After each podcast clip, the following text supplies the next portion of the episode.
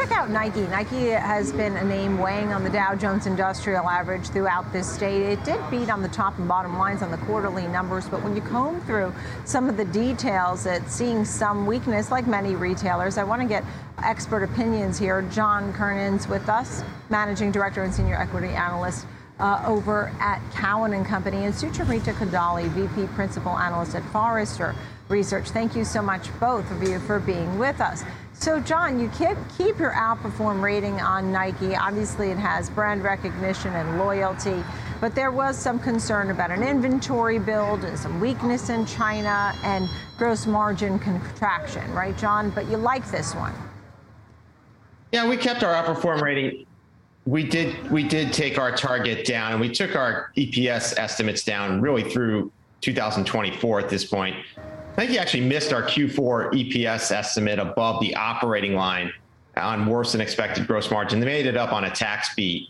Uh, but but yeah, we, we see pressure on gross margin. Nike's guidance points to more pressure on gross margin. Supply chain costs, inventory are the overhang. So I think you made a really important point is that they missed. Um, can you just explain that one more time? Because they didn't necessarily beat on the top and bottom line according to your calculations and estimates. Just explain that one more time, John.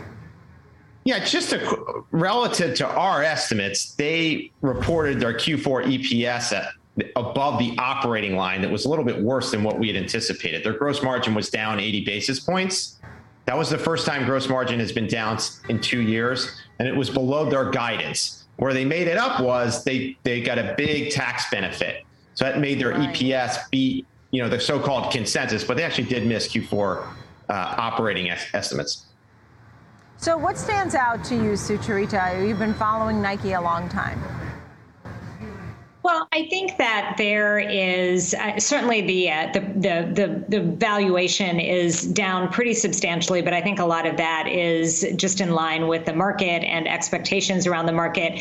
Um, when we talk about things like China, you talk about things like inflation, supply chain. I think a lot of these are temporary issues that don't necessarily um, speak to Nike's long-term story, especially when you're talking about China. China was down substantially, but that was it's an artificial um, depression in that region. It's due to the lockdowns. And one thing we've learned from the pandemic is that there's something typically very common that happens when you come out of a lockdown, which is revenge shopping. And consumers really, really come and uh, choose to spend as soon as they have the ability to do so. Um, so I, I, don't expect that this is a long term trend that speaks to any type of uh, fall off in, in Chinese consumer demand. So that is, I think, one of the, the issues that seems to be weighing on it. Others are related to inflation and supply chain. Um, supply chain i think is is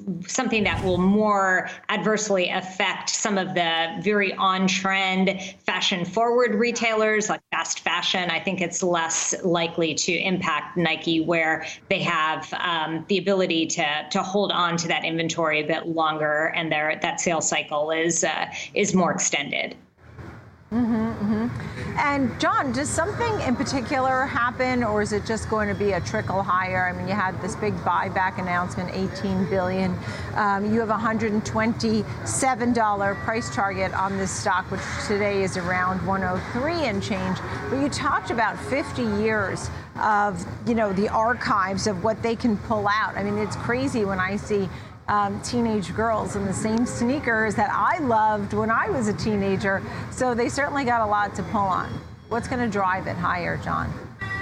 Yeah, sure. I, don't think top line is the biggest issue here. It's more about gross margin. That's where the pressure is occurring. The inventory build that they're now sitting on with inventory up 23% is what concerns us. They guided their gross margin flat to down 50 basis points.